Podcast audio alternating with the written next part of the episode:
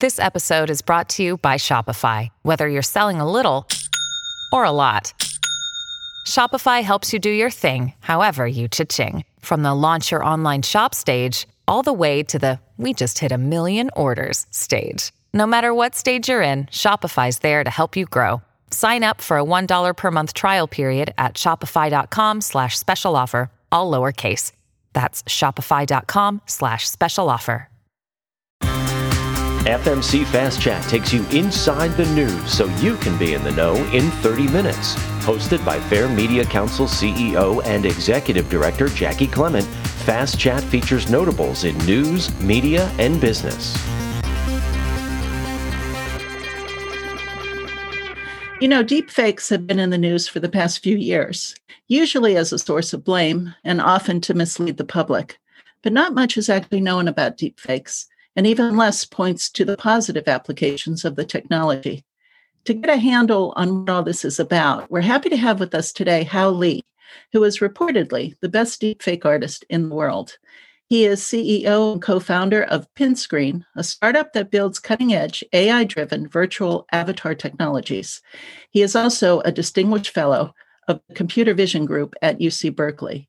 MIT even named him to their list of top 35 innovators in the world under the age of 35.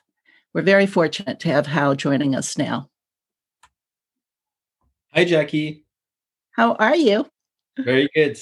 Thanks for having me in the show.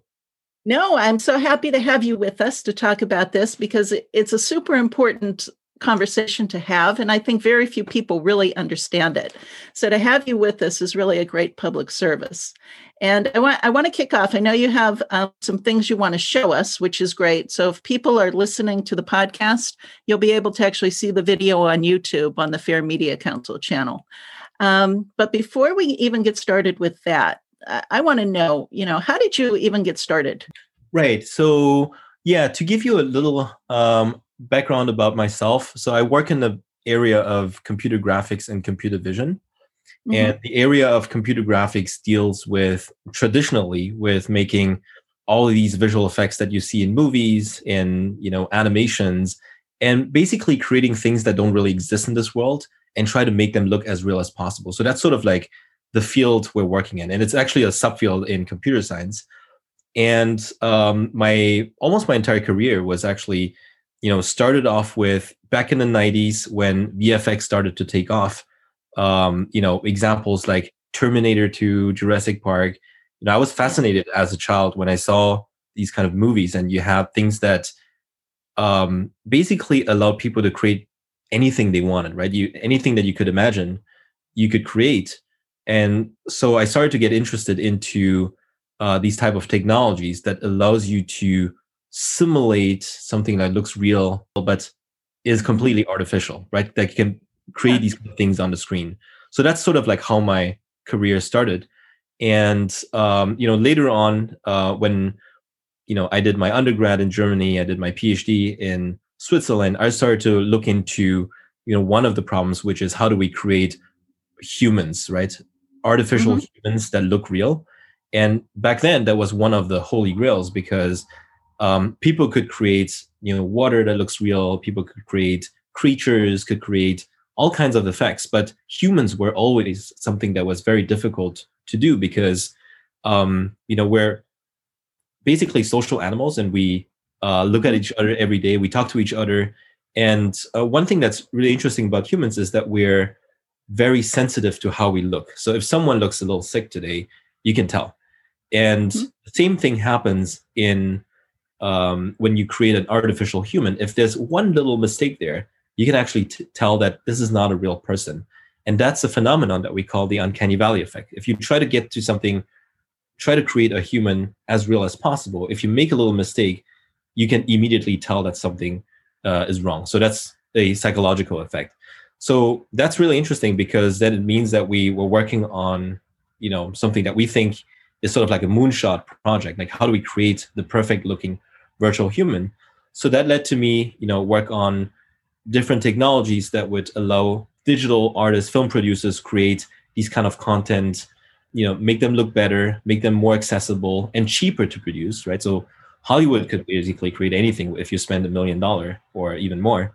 But mm-hmm. uh, we wanted to develop technologies that allows you know people to create it at much lower cost and much faster. So uh, that was sort of like the beginning of my journey into like creating virtual humans. Okay, so how long have you been doing this now? Um, well, uh, I would say my probably almost 20 years. Um, so that's a long time. And everything started, you know, when I was an undergrad, I, you know, developed, uh, you know, early versions of 3D scanners. Um, during my PhD, I developed technologies for, you know, tracking faces. Some of that technology actually ended up in the uh, uh, Animoji technology in the iPhone 10, and mm-hmm. uh, some of the work uh, later on in still tracking faces uh, ended up in, for example, the reenactment of Paul Walker in the movie Furious 7. Those were basically early technologies where you know we aimed for creating really, really faithful looking uh, virtual humans. So let me ask you, what kind of grades did you get in school? Because it sounds like you have to be very smart to be able to do this. I don't think. Well, I was, I was, I wasn't bad at school. so let me put it like this. I think nowadays um, you don't necessarily have to be a genius to do uh, many things. I think um, one character, and that's also how we hire people and how um, you know when I was a professor when we how we choose students. Um, the ones with the best scores aren't necessarily the ones that I think are critical for. I mean, it doesn't harm if you have good scores and you're smart. Um, And um, if you don't have good scores, then maybe that's could be a red flag, may may not be, but uh, it's an indication of you know how uh, hardworking someone is, how smart someone is. But they are not the most important. Um, they're not necessarily the most important uh, factor. I think what's more important if if someone um, I mean, these are projects that usually take a long time, right? So they take years. Doing a PhD, uh, any project that we do aren't things that you can do in a few months. Uh, they usually could take years um, to develop. So I think people need to be really fascinated, passionate about uh, the problem itself, and can, you know, need to have the ability to commit themselves to, I want to be the first to do this, etc. So I think there's a lot of other factors that are uh, almost more important than uh, having good sco- scores at school. From what I understand, deep mm-hmm. fakes have really progressed a lot within the past few years and within Correct. the past months or so. So now we're at the point where it's really hard to actually distinguish what's fake and what's real, right? Even for someone like you? Right. So it is definitely possible to create deep fakes that with the naked eye you won't be able to tell anything and you can even fool an algorithm that is designed for detection to not be mm-hmm. able to detect if something is real or not. That is something that I think cannot be avoided. And uh, we're at a stage where uh, you can already create like a perfect deepfake. Um, and it's not that hard if you think about it. So, you know, when, when deepfakes just came out back in 2017, many of the videos that we see online, you can you can tell from the naked eye. You can see that there's some blurriness around it, something unnatural about it. But you know, the algorithms have evolved. Um, also, people have uh, understand better how to create them. So if you add a little bit of a production effort uh, into it, meaning that you know you carefully select the data that you're training for, you um, use some algorithms that are a bit more sophisticated, you do a bit of engineering in there, and it's and then you can always do tricks like degrading the output video, adding noise, re- uh, reducing the resolution, simple tricks that basically makes it really, really hard, if not impossible, to even tell if something is a deepfake or not. And a lot of it has also to do with the performance of the person. So if you find a really good body double of someone, the only thing that you uh, make sure is that the face replacement looks natural, then uh, you're you're done. So when when you say you, you mean anyone can basically do this today? So with the tools that are available out there, you can mm-hmm. definitely do a really really good job.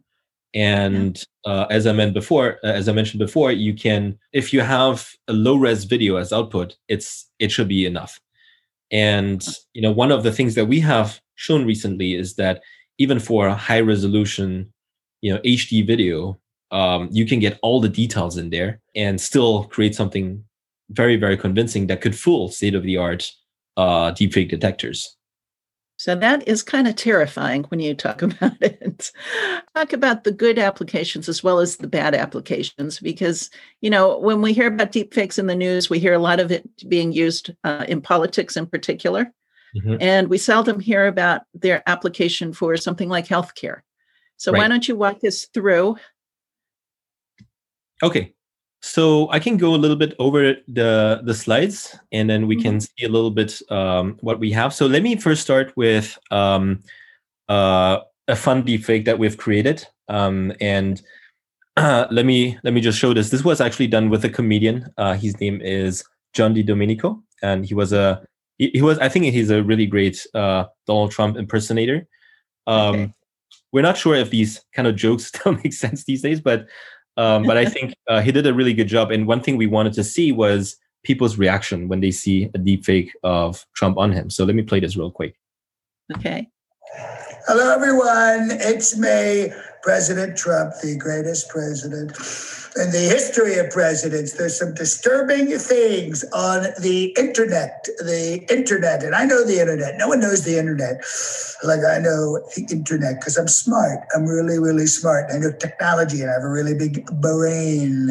And my big brain is telling me there are some fake videos out there. They call them deep fakes, deep fakes. And there's this company, Pinscreen, Pin Screen, and they've got like this genius guy running it. He's not he's not as much of a genius as I am, but he's very smart with this technology, this technology. So if you see me in a video and I'm not saying how incredibly smart I am and how big my brain is and how oh, I have the greatest memory in the history of memories and how I aced my cognitive test, it's probably not me.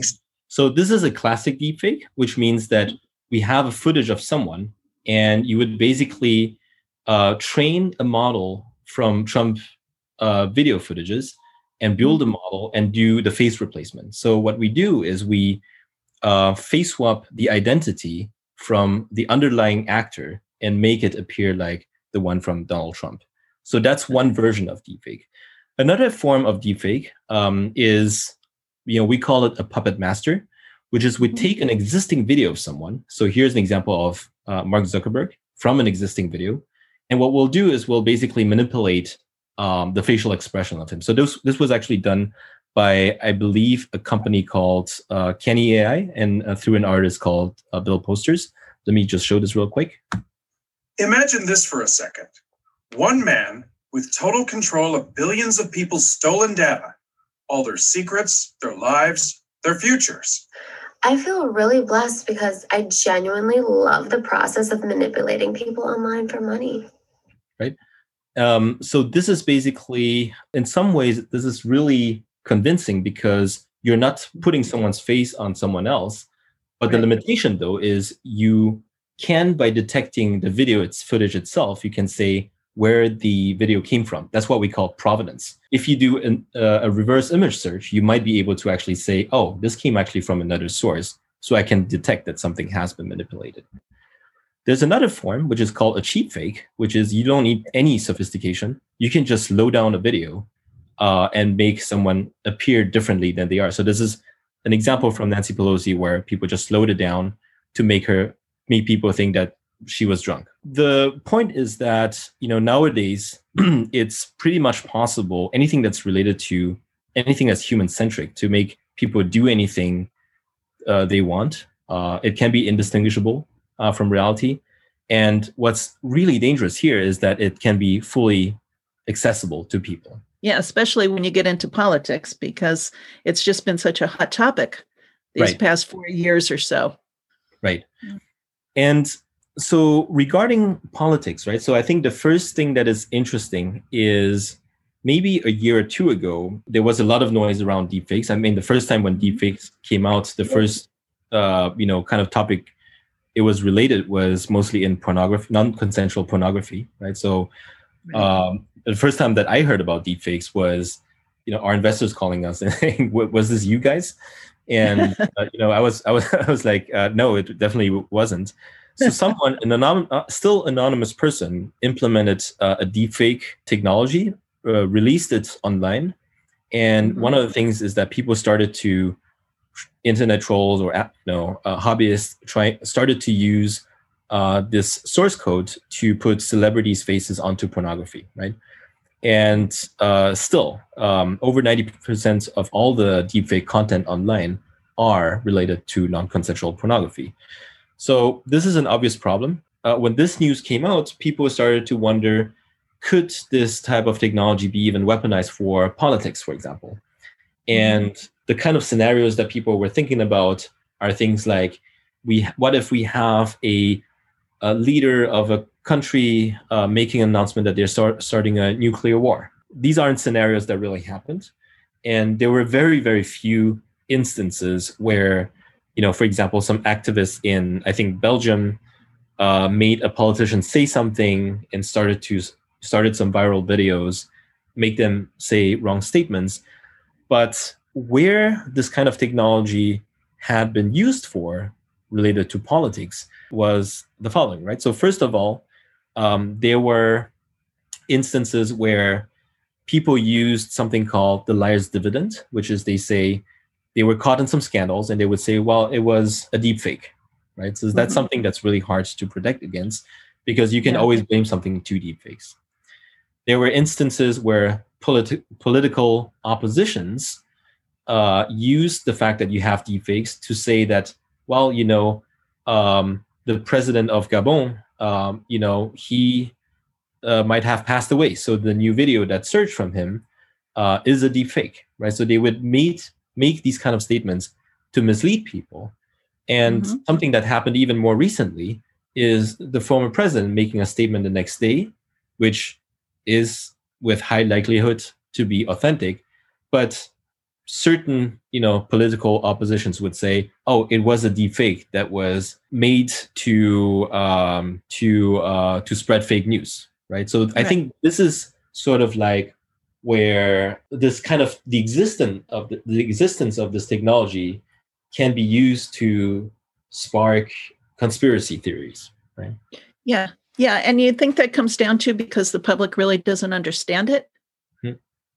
i yeah. think um the public, uh, I think they may or may not have heard of deepfakes. I think uh, being educated or knowing that there is something like deepfakes, um, I think has another issue, which is, I mean, first of all, people would question. I mean, the good side is people would question if something, whatever they see, if they can trust it or not. But I think that the second problem is they might use that fact and say, well, it was a deep fake so that person never said this right so mm-hmm. you know the the fact that you always have another reason to you know blur facts and fake information yeah you know can be is something that i think is at the heart of what's the, the type of problems we have nowadays right yeah definitely yeah so these are a couple of examples of um, the the potential threats that we have I think mm-hmm. one thing that's kind of interesting is where are you, you were meant you, you were talking about what's coming up next, right? We have like things like deep fakes, but are things getting better? Do we have new capabilities? And what's wh- what are we expecting, right? And you know, yeah. the whole you know deepfake started in 2017, but this entire area of AI synthesized media pretty much started back in 2014 when deep neural networks became extremely popular for all kinds of computer vision and AI type of problems. And they basically enable not just tasks like recognizing things or uh, recognizing objects, recognizing faces. They can be used to generate image content. And mm-hmm. the entire research field is very fascinated about this because there's a lot of um, you know applications that it could enable. Um, but one thing that we have to be really careful about is what, and we have to be responsible about is like what kind of capabilities they could um, they could um, create uh, when it comes to um, generating content that could deceive the public, right? Right. And so the first thing is that deepfakes or in general AI synthesized media technologies are getting better. Mm-hmm. So here's an example of a you know uh, an experiment we've done to generate a really really high resolution deepfake. So this example is you know Jair Bolsonaro. The guy on the right, this is um, a, a person. So this is a test we've done in collaboration with a media company in Brazil called Globo. And the person on the right is um, uh, an impersonator. So they did some makeup to his uh, hair, to his body, to be similar okay. to Jair Bolsonaro. And on the left, we have Jair Bolsonaro. So let me play this. And this is a high resolution deepfake. Boa noite. Dirijo-me a todos os cidadãos brasileiros para dizer que nunca houve injustiça tão grande quanto a prisão do presidente Lula. Que crime esse homem daí cometeu? Ele não tem triplex na praia, ele não tem sítio, coisa nenhuma. Quem nunca botou o nome dos netos num pedalinho disso daí? Se bem que eu colocaria só numerais.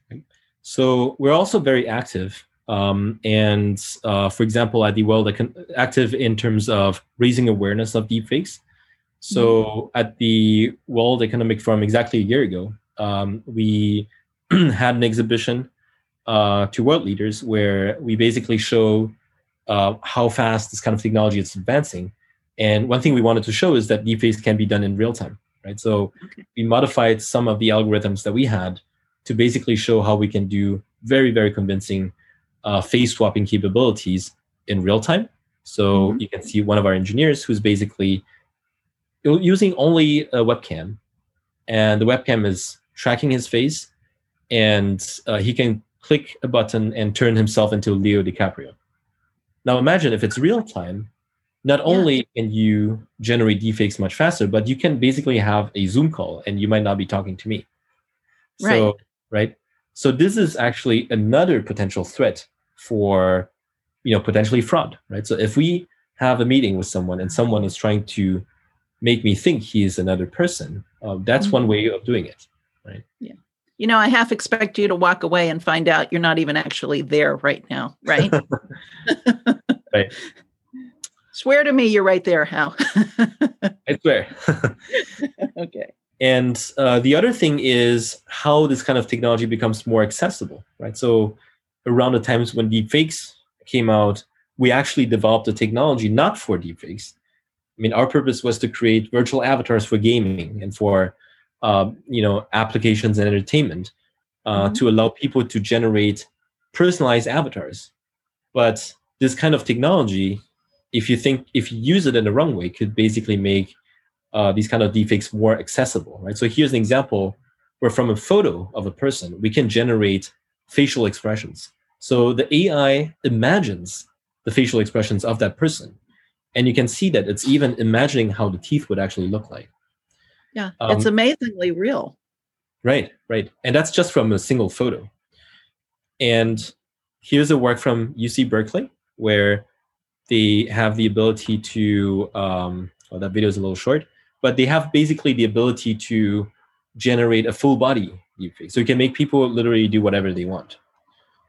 Um, here's an app from uh, called FaceApp. So this app for a photo can make you age, change your hairstyle, change appearances. So you have to think about that it's not only about swapping someone's face, making someone say something, making someone do something. You can really have more advanced controls allowing people to do anything they want. So one of the things that we started to wonder is how do we protect ourselves against deepfakes? And yeah. Big companies like Google and Facebook are, you know, releasing data sets, creating deepfake detection challenges for researchers uh, we have been working ourselves with, uh, we have collaborated with UC Berkeley uh, with uh, Professor Hani Farid, who's like an expert in media forensics, mm-hmm. on how do we uh, detect deepfakes by trying to um, use analyzing soft biometrics of people. So we analyze facial expressions, we analyze hours and hours of footage of people we know um, to match if a deepfake that is driven by someone else would match their performances. And so you can do many things. You can improve algorithms for detection. Um, but I think the first thing you need to do is basically educate the public that there are not only that deepfakes are possible, but to what extent are they evolving, and what are the things we can actually trust in the future, and basically form a new type of opinion about, you know, if something is likely to happen or not. Um, improve tools for not only detection, but also mm-hmm. characterizing um, if the content is so not only detect if something is fake or not, but also developing new types of technologies that could basically say if something was created for a malicious purpose. If I'm creating a deepfake for um, you know entertainment, for comedy, maybe it's not necessarily a harmful product. Mm-hmm. And of course, uh, policies, right? So policies are regulations basically if you're using these kind of things for you know pornography or for uh, harming someone harassing someone then this type of content should be you know should be banned and people um, you know you should enforce certain laws for that. And but i think policies are the most effective where they can cause the most harm. And i think um, big tech platforms have been quite active in uh, I think not just focusing on deepfakes, uh, but also on fake information in general. So I think, um, you know, Twitter, Facebook, um, you know, YouTube, all these big companies are actually, I think, in the past few years, have developed quite effective um, mechanisms, and there's still a lot to be done. Um, it's not perfect yet, but I think you know, censoring things that could cause immediate harm, etc. These kind of things are really important. Yeah. Well, it seems like the kind of thing that if I come up with a policy to protect people, you come up with the next generation of whatever it is to manipulate the information, right?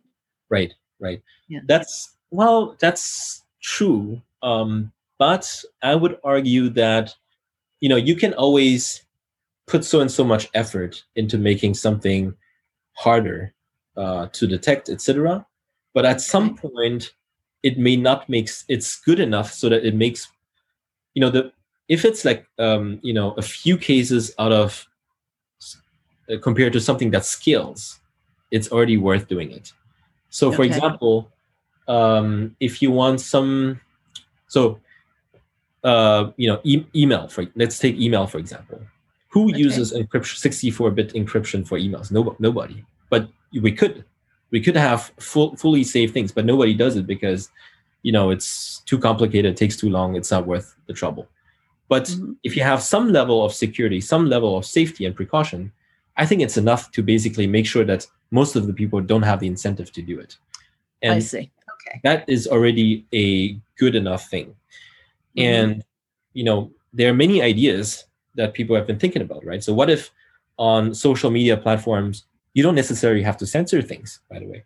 You can even have something more sophisticated. Like let's say you have a little bot that would appear and tell you that, well, you know, that information says this, uh, but there's also facts that claim the opposite oh, from okay. your own opinion, right? So yeah. because we also have to be careful about like, do we really want to censor things? Because censoring things can also become something, you yeah. know, that is a, that would cause a danger itself. Yeah, it becomes a slippery slope. If you start censoring, then where do you stop? Yeah. Right. Which leads to the question of do we even want to censor the technology at all or people working on it?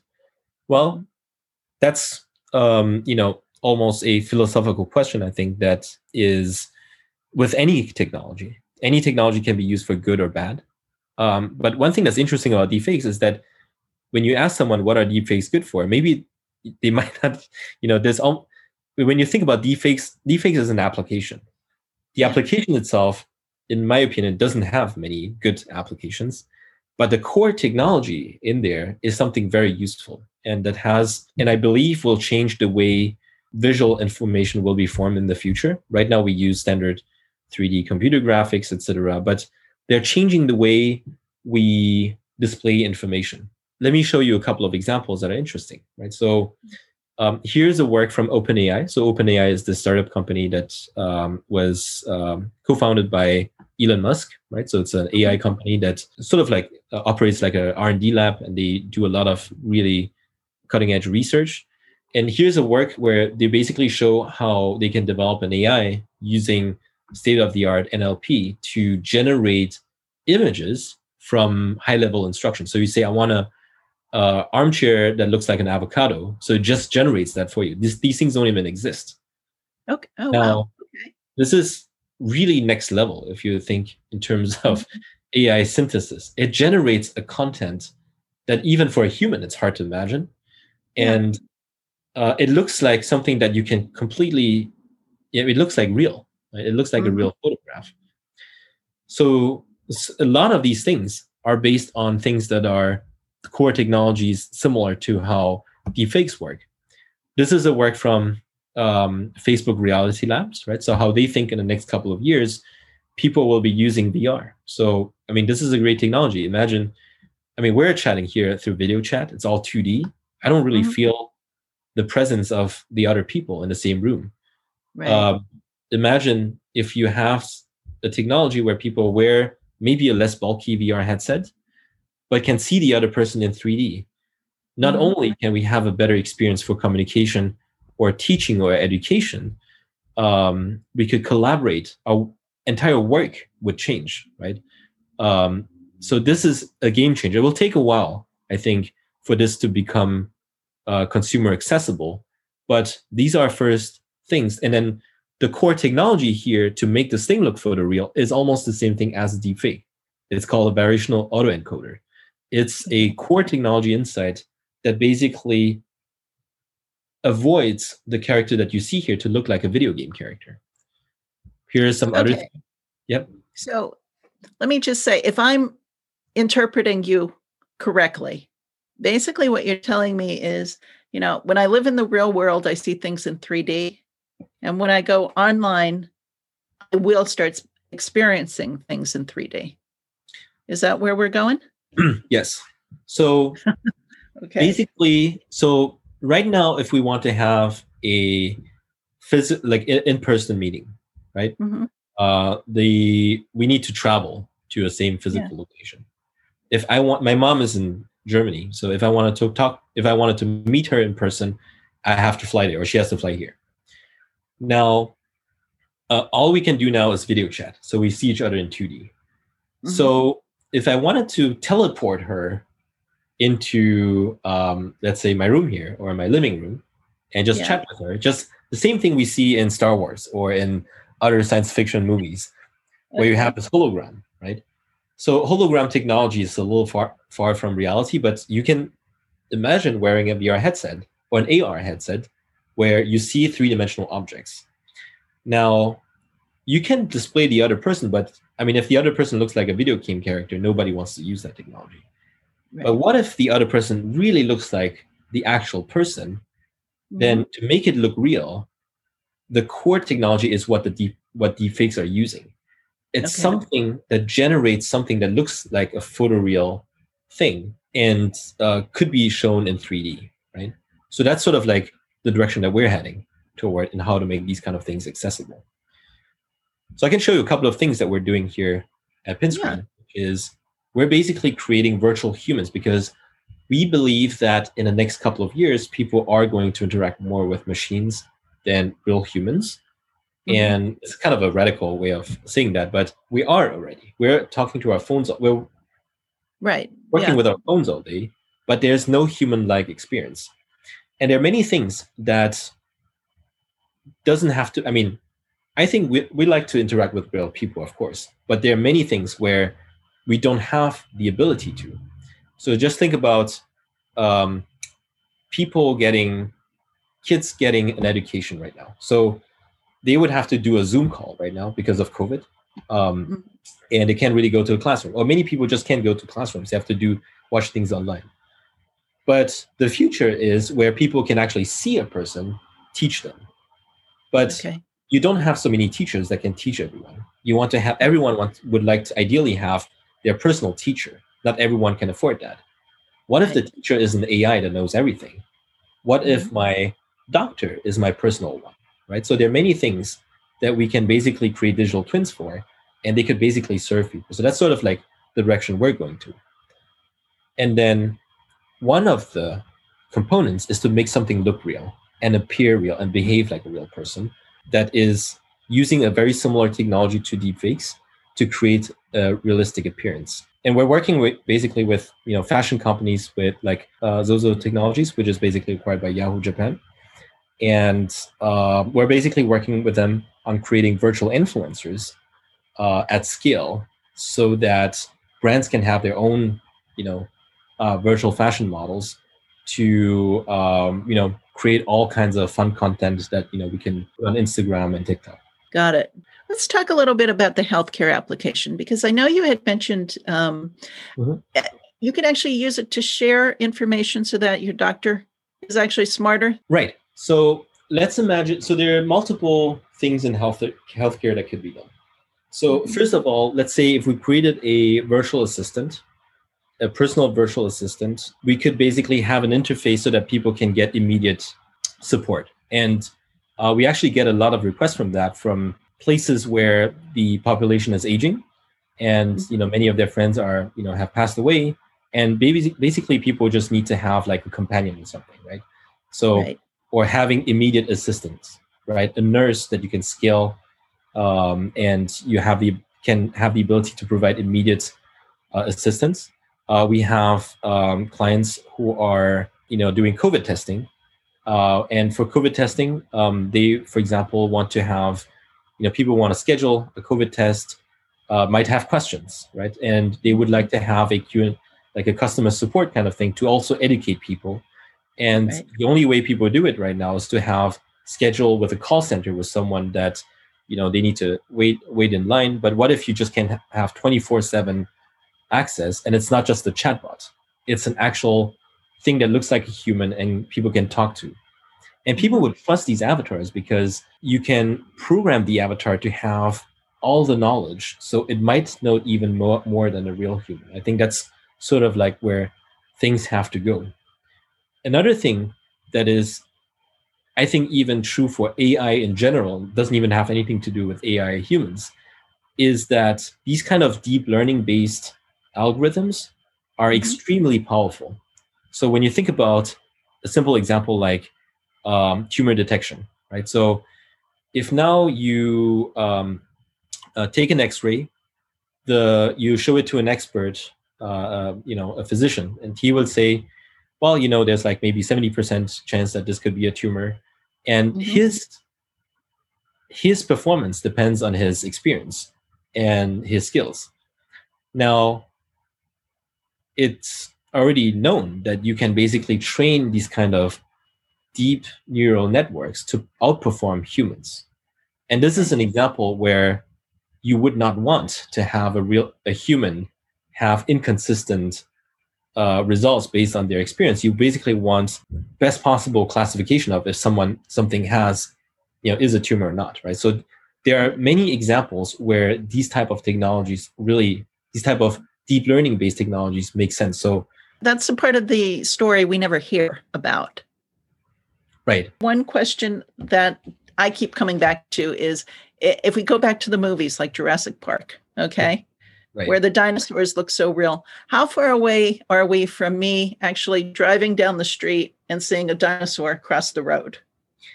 Well, I I think if, I think if it appears in a physical space, it would be um, I don't know how this would be technically possible, but okay, if you wear glasses, I mean, what people understand as augment, augmented reality these days is if you tell your you take your phone and then you point to something and you insert some content in it, that's already mm-hmm. possible. And I think companies like Snapchat and, and ByteDance are doing a great job on that. Uh, they're enriching experiences and video content that people create with these kind of augmented content um, but if we're thinking further away, and we, if we use a bit of the, you know, inspiration from Black Mirror, then you know, maybe the question is, what when are we going to have like eye implants where you know we mix with? I think this, um, I mean, could happen, and uh, might take a few years. I think until or maybe a decade until this becomes something that society would accept. When you talk about this technology, you're quick to underscore the responsibility that you have to use it for good. Mm-hmm. And I'm sure not everyone else out there does that. So, how do we make sure we keep you working for the good guys? So, first of all, we are working uh, a multi-year uh, contract with uh, organizations like DARPA uh, mm-hmm. to advance research and development for uh, all kinds of um, fake news and deepfake detection. So we're making good use of our technological developments to make sure that you know everyone, at least who is working on detecting if something is a deepfake or not, has access to what's possible. Um, at the same time, I mean, I mean, even from the beginning, I'm pretty sure that many of um, you know people who are working in our field have never thought. I mean, we have never thought about like how this could become a problem for fake news. Mm-hmm. I think the ingredients for that was basically that it became more accessible, and um, platforms like social media basically catalyze the creation uncurated content from anyone right? So there is no no verification about facts from any content that people generate. So that might be the issue right? So but this triggers like some conversation on how uh, things can be improved. And i think i don't think people are not doing anything. So i think there is a good development there as far as i see. But in terms of applications you know we're focused on like what you know on building technologies that are going to impact positively society and also um, creating tools that's you know for, that are you know for entertainment and for the creatives um, things that are you know we've always been passionate to build. But at the same time uh, one thing that we've learned is that these technologies advance so quickly that uh, we have to basically uh, be really respons- you know we have to be responsible um, and be able to predict what kind of potential consequences these kind of technologies The Fair Media have. Council is a 501c3 nonprofit organization advocating for quality news and working to create a media savvy society. For more information about the Fair Media Council and upcoming Fast Chat shows, check out fairmediacouncil.org.